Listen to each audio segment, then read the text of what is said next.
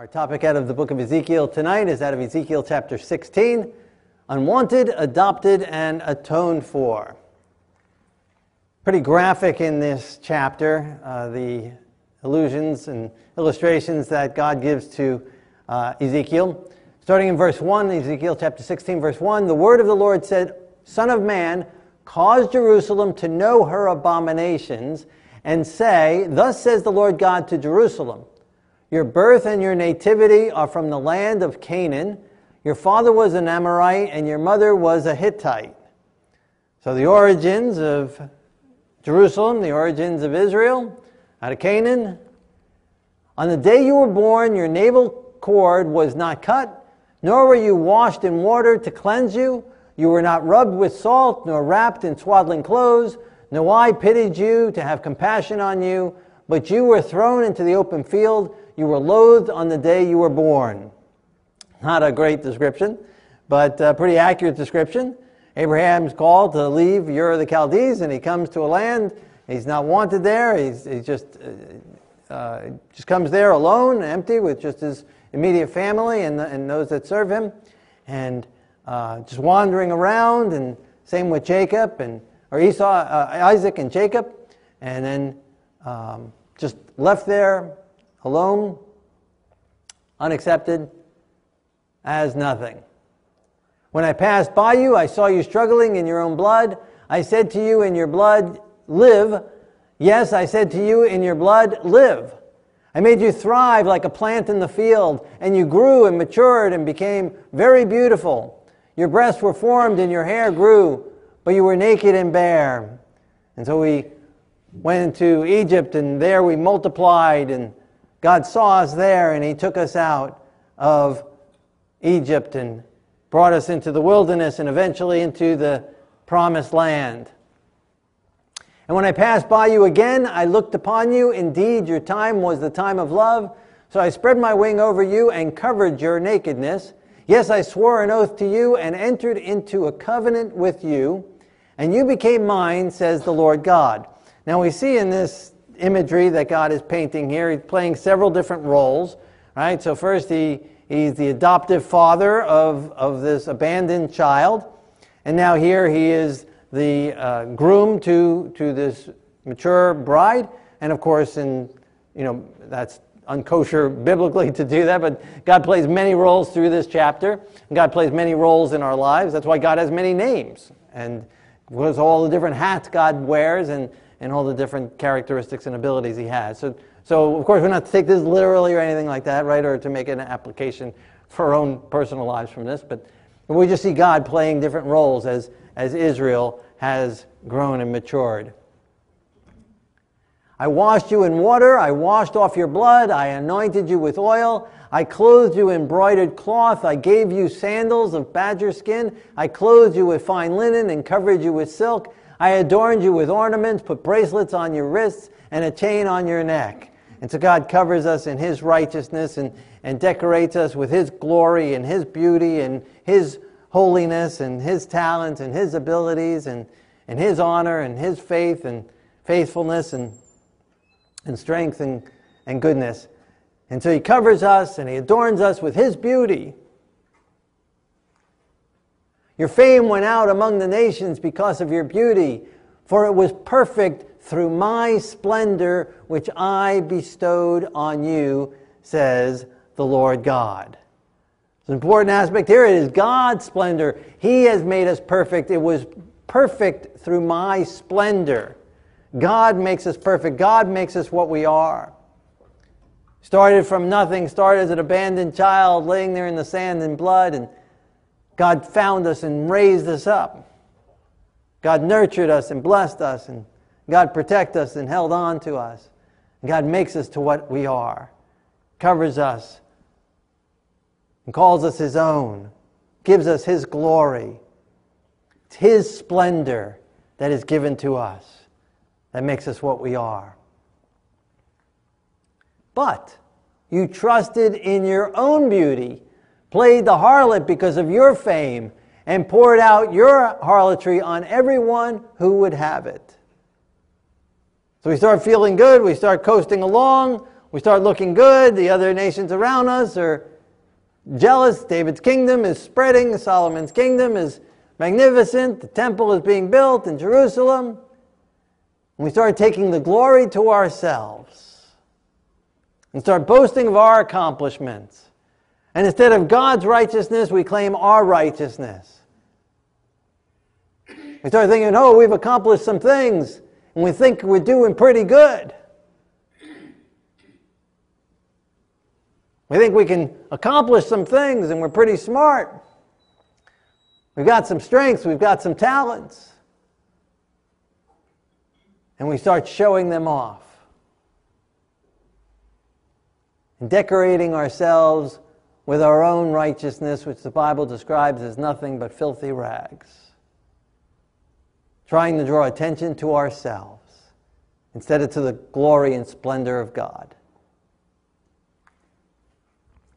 You have taken your beautiful jewelry from my gold and my silver, which I had given you, and made for yourselves male images and played the harlot with them. I chose not to include a picture for that slide. Though the artifacts and ancient artifacts that have been found testify of the Word of God and the fall that we have experienced and the degradation. So we take God's glory, God's righteousness, God's splendor, God's beauty that He adorns us with, God's covering of faith and His righteousness, and we trample it underfoot and defame it and abuse it and try and cover ourselves in our own righteousness and our own good deeds. And today we are no better. We can look at this and say how bad they fell and how horrible they were. And today I think we're even worse. Taking the grace of God and abusing it even worse than this. Treating it as cheap, as something to be played with as something to be misused. as something to be abused.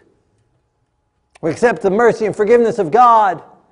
And instead of that, allowing that to reform our lives, we take it for granted. And then we boast of our salvation in God and our acceptance in God. And when He looks at our filthy rags and our boasting and our selfishness and our pride and our arrogance, and he sees how we've trampled his grace and neglected it. It's even worse than what's been done here. Moreover, you took your sons and your daughters, whom you bore to me, and these you sacrificed to them to be devoured. Were your acts of harlotry a small matter? That you have slain my children and offered them up to them to be, by causing them to pass through the fire? And here again today, we take people, as the Bible says, go to the ends of the earth to find one person to bring to God. And we make them more a child of the devil than they were before. By making people feel good about themselves. Telling them, oh, God's forgiveness covers all your sins, and not asking their lives to be reformed and changed. It's just an empty forgiveness, an empty grace. It's just a past action of what God did for us in the past, but neglects what God can do for us and in us now and today. And thus, then we take our children, spiritual children, and our physical children, and we're sacrificing them to the world. Telling them not to leave the world, not to depart from the world, but it's okay to keep one foot in the world as long as we profess God, as long as we make some kind of statements, as long as once in a while we serve Him in some way, shape, or form, with a little time here and a little offering here and little of our abilities here, and once in a while acknowledgement of Him and a past profession of Him, and that's all that matters. And we sacrifice them to the things of this world. Instead of leaving the world and departing from the world and coming out of the world and being separate from the world, we stay in the world and allow the world to stay in us. And yet we think we're better than those around us. Verse 22, and we're not reading all the verses in this chapter, there's a lot of verses in this chapter. In all your abominations and acts of harlotry, you did not remember the days of your youth when you were naked and bare and struggling in your blood. And that's our same problem today. We forget where we were. We forget what we were when God found us, when God called us, when God changed us, when God transformed us. We think we're okay now. We think we're pretty good now.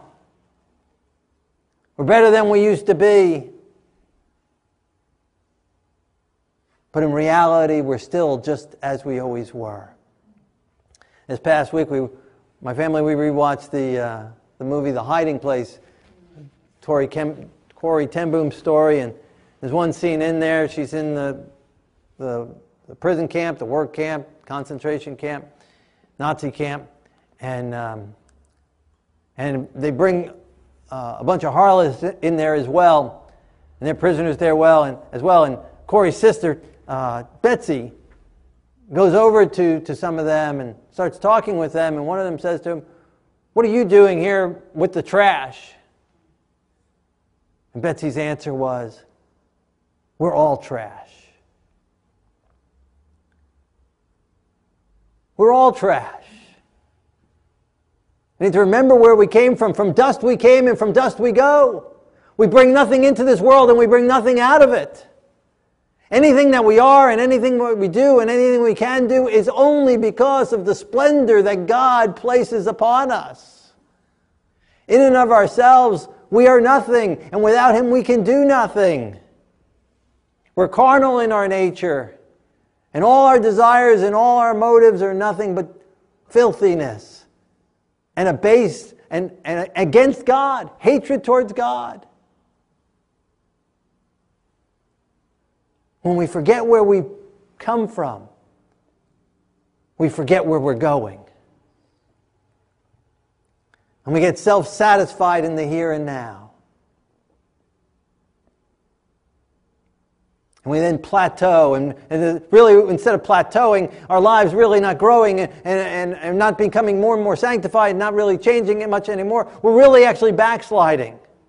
We're not gaining ground, we're not growing continually towards heaven and towards the Lord in righteousness and abilities and talents and gifts, then we're losing what we gained by God's grace.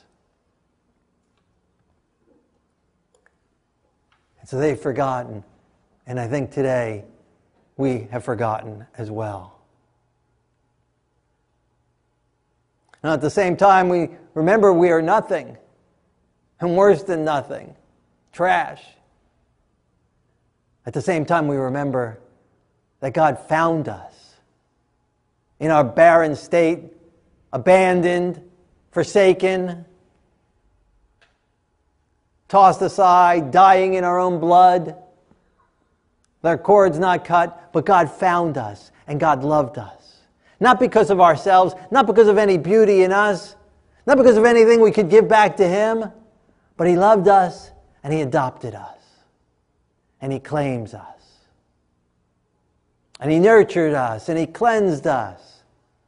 And He raised us and changed us, transformed us, molded us and made us, and married us, and has given us His name. Crowned us with His crown, covered us with His robe, hid us under His wings and because of that, we have value. Ultimate value, everlasting value. To God, we are worth more than the entire universe. That's what God put on the line. When Satan captured us and challenged God to come and take us back, All Satan had to offer was this filthy, dirty planet. And the sinful humans on it.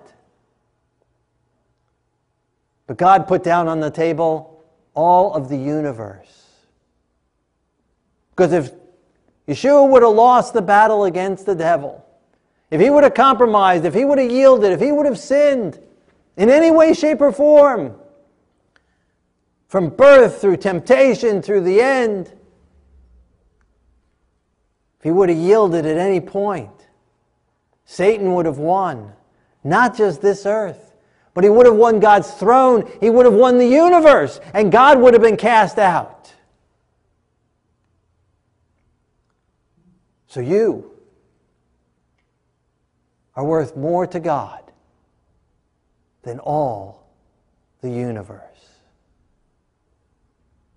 We are worth more to God than Himself. He was willing to leave His throne and to be cast out and surrender it to the devil for you and for me. And that is where our worth is. That is where our security is. That is where our stability is. That is where our hope is. That is where our trust is. That is where our beauty is. That's God worth, which is worth a whole lot more than self worth. Because self worth will not get us anywhere other than falling and failing once again. When our worth is in God's purchase of us, we are worth more than anything on this earth or in the universe. And there's nothing on this earth worth sacrificing that for. He's going to sit us on his throne with him, co heirs with him, co inheritors with him, with the universe as our backyard.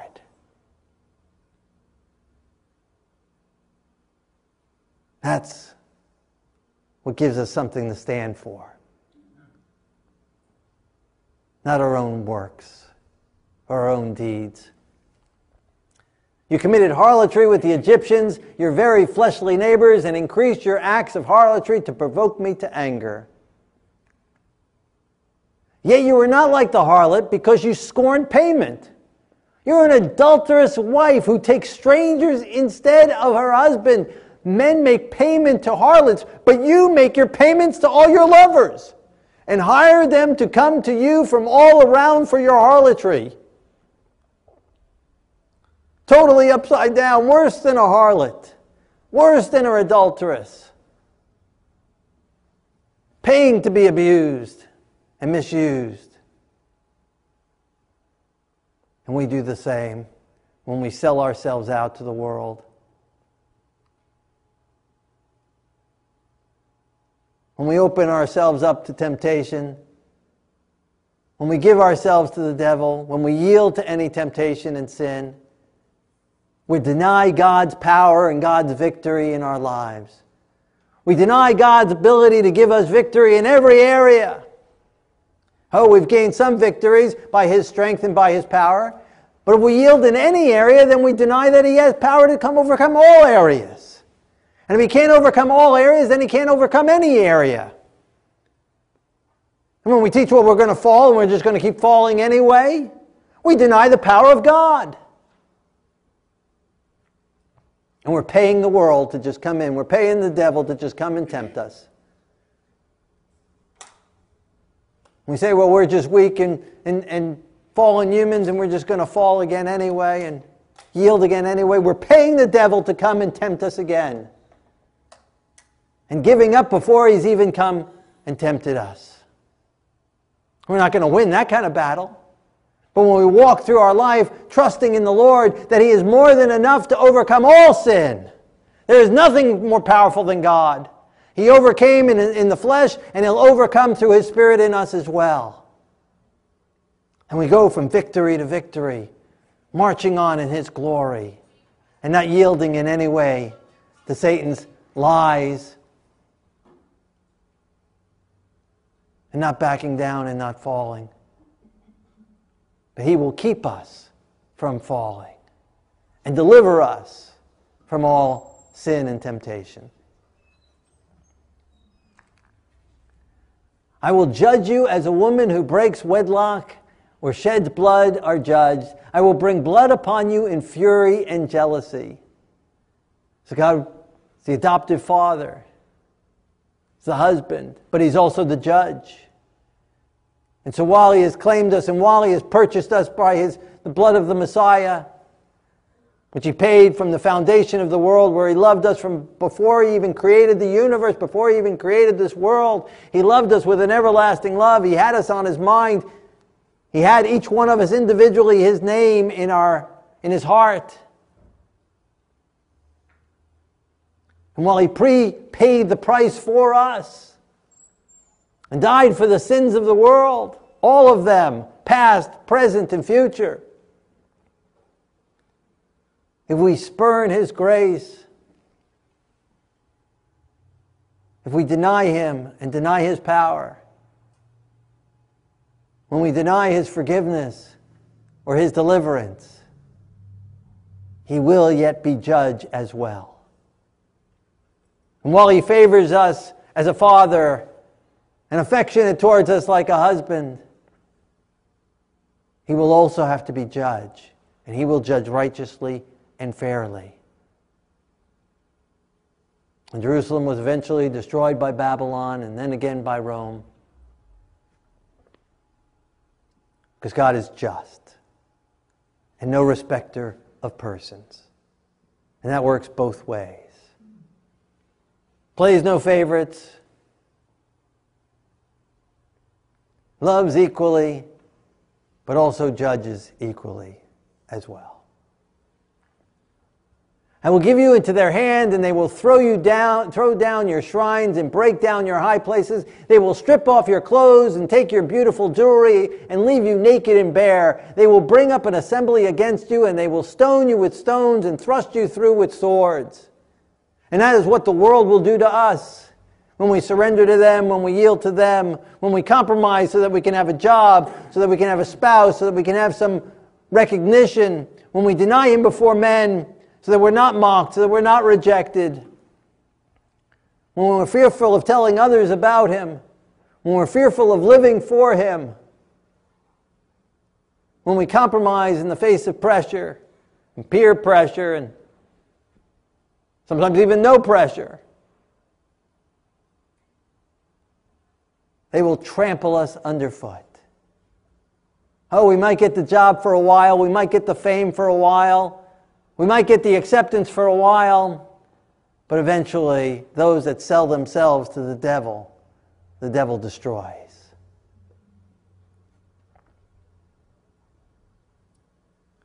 There's nothing in this world that's worth holding on to. And eventually, the world will just fall on us and crush us anyway. And all the silver and gold and trinkets of this world rust and rot and fade away.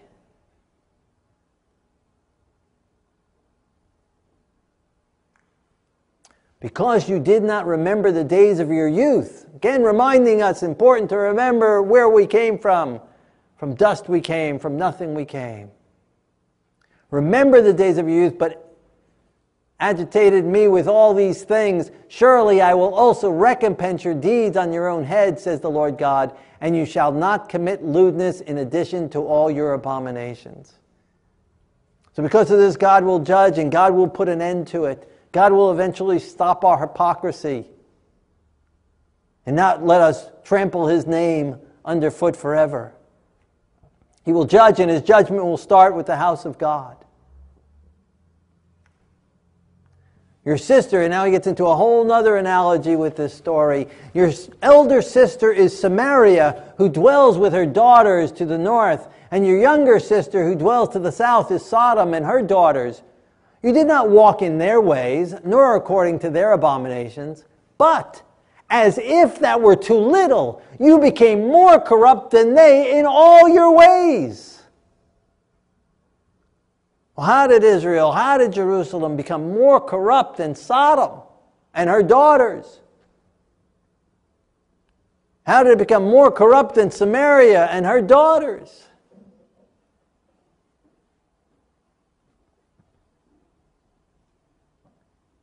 Because where much is given, much is expected. And while Sodom's sins might have been worse as far as the world standard,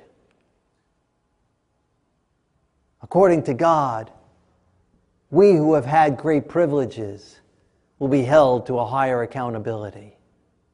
We who have the Word of God and who know better and should know better will be judged accordingly. And not only we who have the Word of God, but we who have an opportunity to have the Word of God will be held accountable to the opportunities that we've had. And if we neglect the opportunities that we have to know God and follow God, we will be held accountable to what we have had available to us. And thus, while they were worse than Sodom and Gomorrah, Sodom and Gomorrah will rise up in the judgment against this generation and judge this generation because this generation has had more knowledge than any generation before it. We have so much more of the scriptures. We had the Messiah come. We saw him come. We saw his birth. We saw his life. We saw his death. We have the writings after it. We have the history since then. We have the power of God, the Word of God available to us in so many different forms and so many different versions. We can have it on our phone, in our fingertips, all with us all the time. And yet we're not living any better. In many ways, worse. Denying his power, denying his word, denying his law, denying his sacrifice, denying his redemption, denying his victory, denying his power.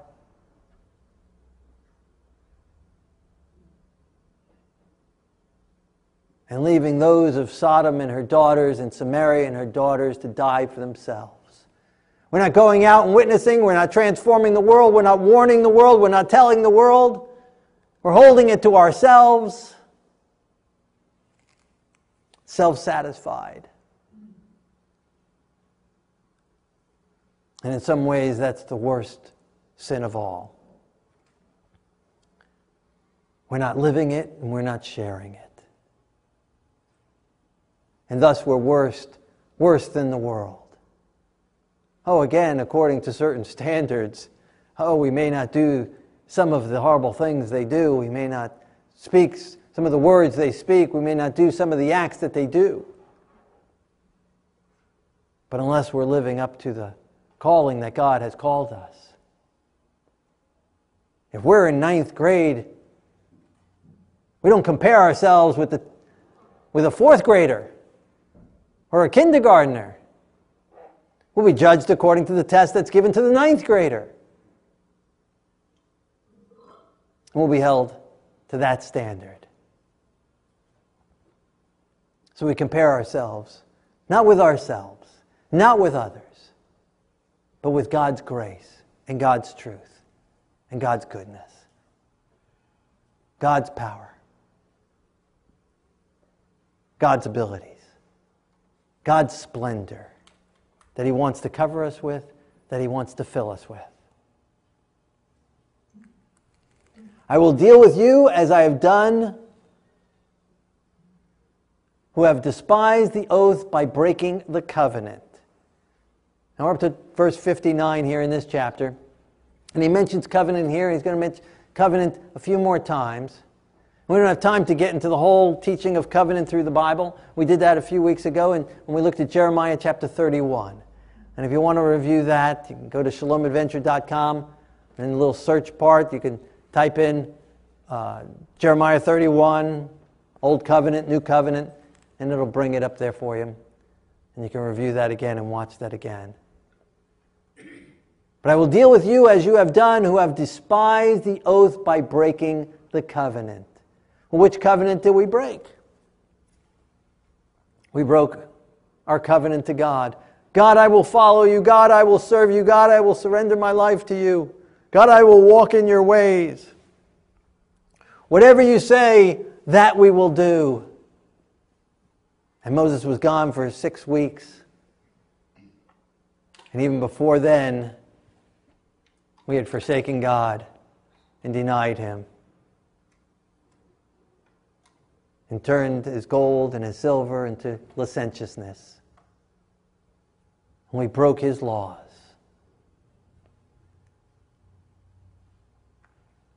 Nevertheless, I will remember my covenant with you in the days of your youth, and I will establish an everlasting covenant with you.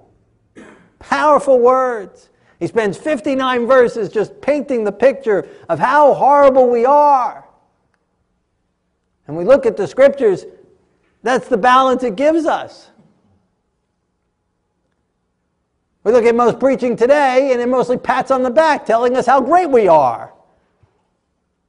Instead of reminding us of where we've come from and what we really are and what God really is and what God places upon us. So it's not about us, it's not because of us, but nevertheless, I will remember my covenant with you in the days of your youth. I will establish an everlasting covenant with you. It's God's work, what God does. God has established an everlasting covenant with us. It's God's covenant that counts. It's God's promises that counts, not our promises. Our promises are empty. Our promises are worthless. Our promises are like grabbing onto a rope made out of sand. It falls apart. But God's promises are everlasting promises. And if God's promises are everlasting promises, it means they last forever.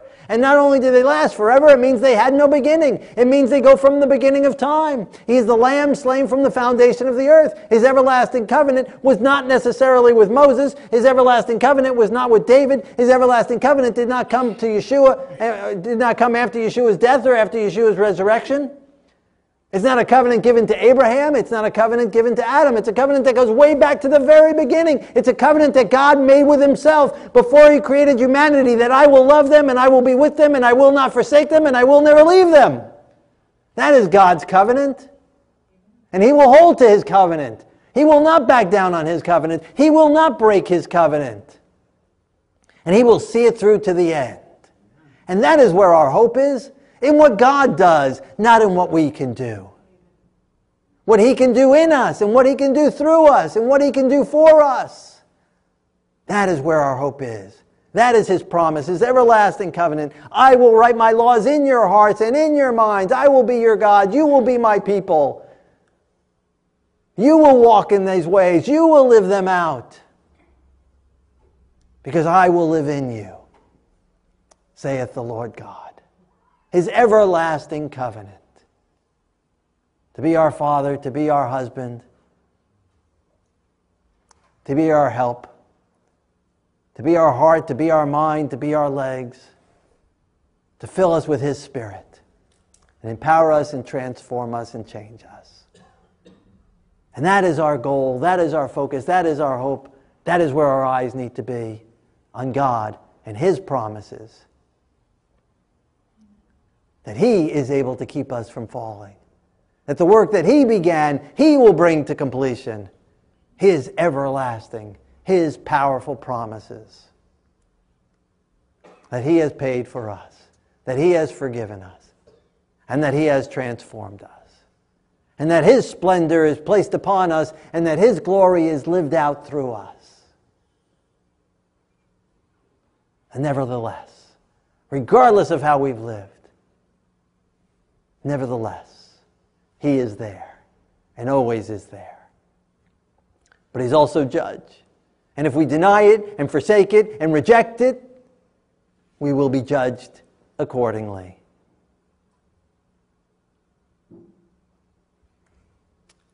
Then you will remember your ways and be ashamed when you receive your older sister and your younger sisters, for I will give them to you for daughters but not because of my covenant with you. This is a very interesting verse, verse 61. Then you will remember your ways and be ashamed. When we realize God's everlasting covenant, when we stop relying on our own covenant, on our own promises, on our own glory, on our own righteousness, on our own abilities, when we stop trying to be good enough, when we stop boasting about ourselves, when we stop being so selfish about everything, when we stop being so self centered, when we surrender all and remember God's covenant, we will be ashamed. When we remember where we've come from, when we remember that we're nothing but dust and have been and always are without God, then we will be ashamed and we will come to repentance and loathe our sinfulness, our every motive, and surrender it before God, being ashamed before Him. We'll remember our ways and be ashamed. That's a good place to be. Again, much of the preaching of this world is, doesn't bring us to a shame. Oh, shame, shame's bad. Don't make them feel shameful. Don't make them feel bad about themselves. Don't bring them to conviction. Make them feel good about themselves. But God's Word, when we remember God's Word and God's everlasting covenant and God's promises, when we remember our lives in relation to that, we are ashamed and we come and repent before Him. And then we receive our older sister and our younger sister. And God gives them to us for daughters, but not because of His covenant with us. So, why does He give us Sodom and why does He give us Samaria and why does He give us their daughters? If it's not because of His covenant with us, it's because and so, who are they? Who are Sodom? Who is Samaria? Obviously, the ones who don't know God, right? Samaria to the north, who should have known God, who had the ability to know God, who were surrounded there by Judah and by Israel. And Sodom, totally abased from God and rejecting God. This world.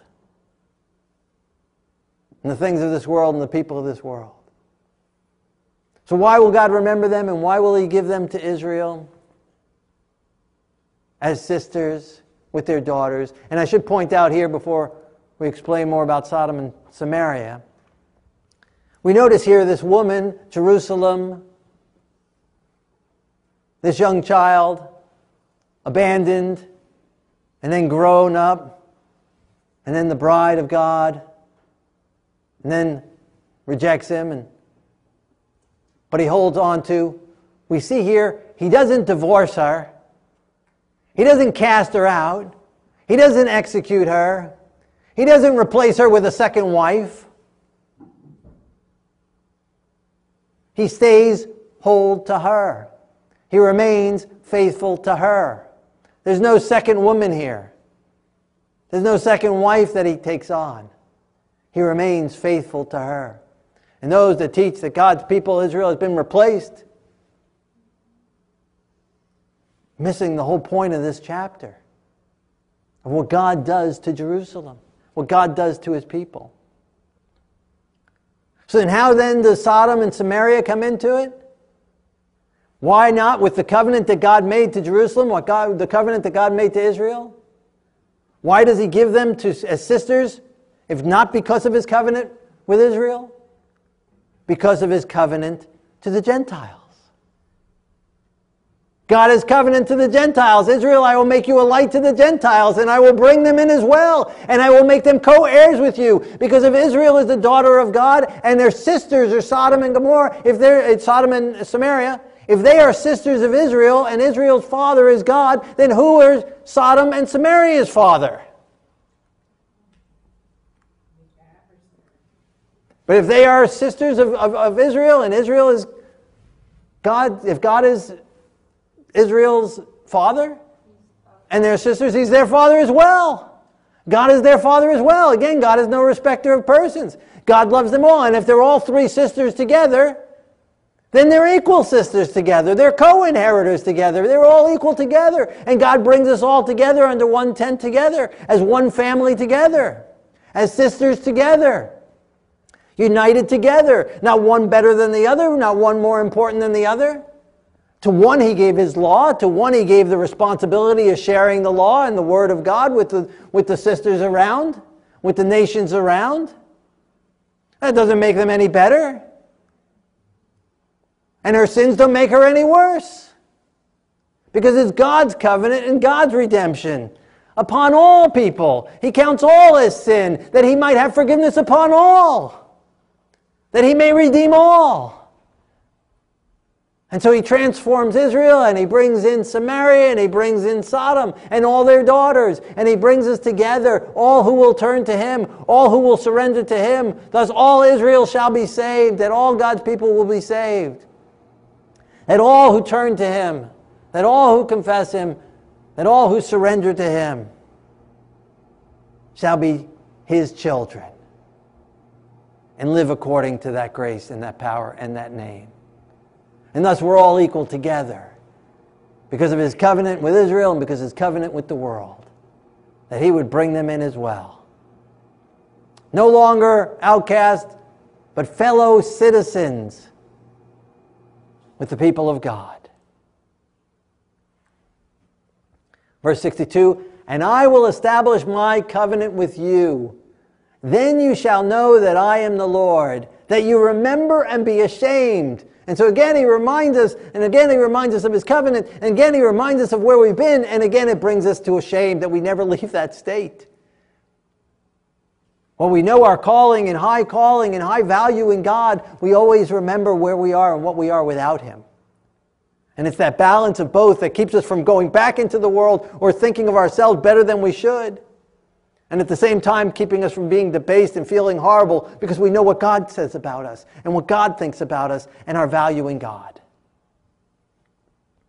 Then you shall know that I am the Lord, that you may remember and be ashamed, and never open your mouth anymore because of your shame, when I provide you an atonement for all you have done, says the Lord God.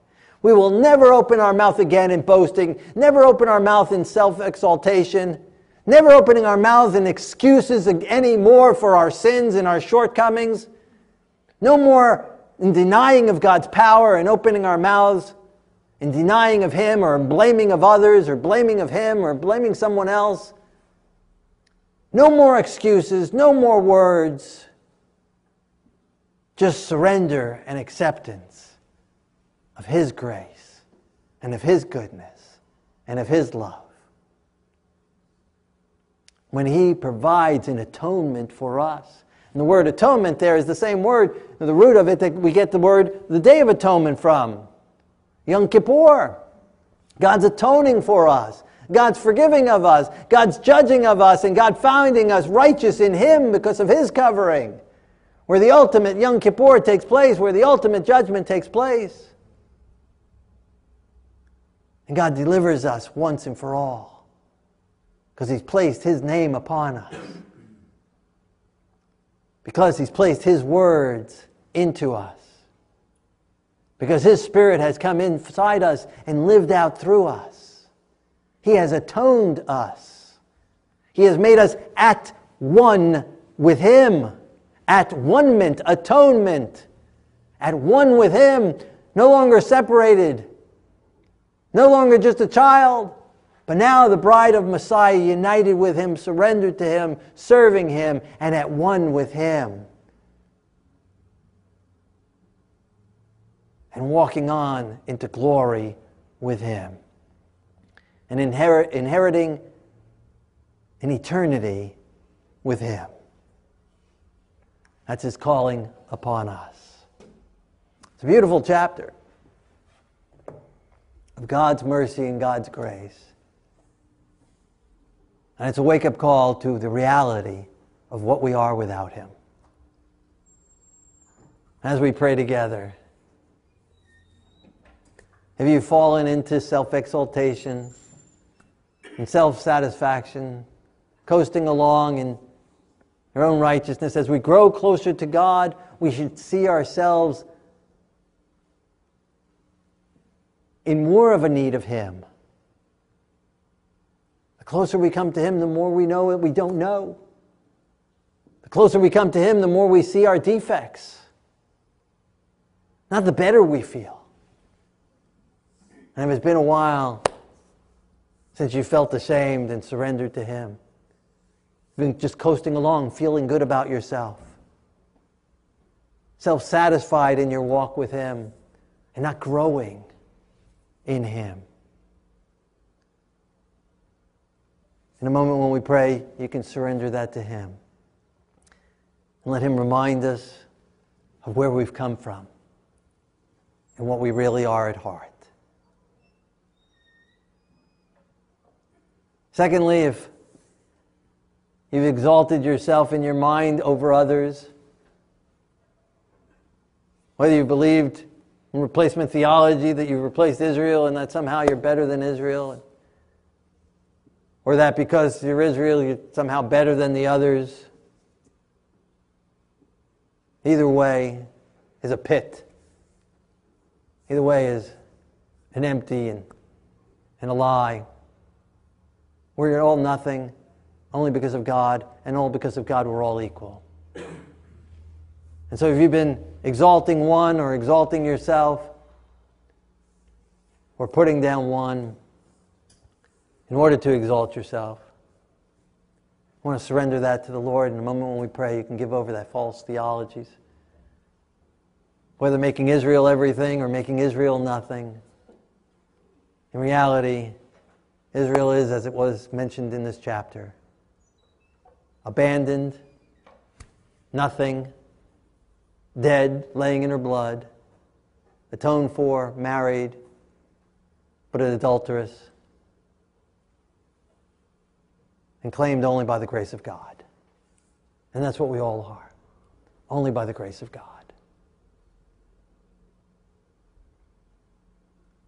Thirdly, if you haven't cared about Samaria and Sodom, if you haven't cared about the world around us, if your heart doesn't break for them, if we're not concerned for the lost, if we're not concerned for those who don't know God, if we're, self, if we're condemning and judging and written them off, God wants us to come together as one. He wants us to adopt them and to share with them, to love them and witness to them. That we all might be sisters together under God's grace and under God's hand. Fourth, if we've been abusing God's grace, turning it into idols and using it in abusive ways, hiding under the term grace to claim some forgiveness, without repentance, without a change in heart and a change in life. Claiming an empty forgiveness that doesn't have the power to keep us from sinning anymore. Taking God's word and trampling it that way. Denying of his power to give us victory over all temptation. Making us worse than Sodom. And just abusing and walking over his grace. If we've been doing that, and the moment when we pray, you can surrender that to the Lord, and accept his forgiveness, and accept his power, accept his word, accept his promises, accept his covenant that he will keep us, that he will deliver us that we overcome by the word of the Lord, by the blood of the Lamb, by the word of our testimony. We can overcome, be overcomers in Him and under Him. So, if any of those areas apply to you, or maybe some other area God's been speaking to your heart and mind about,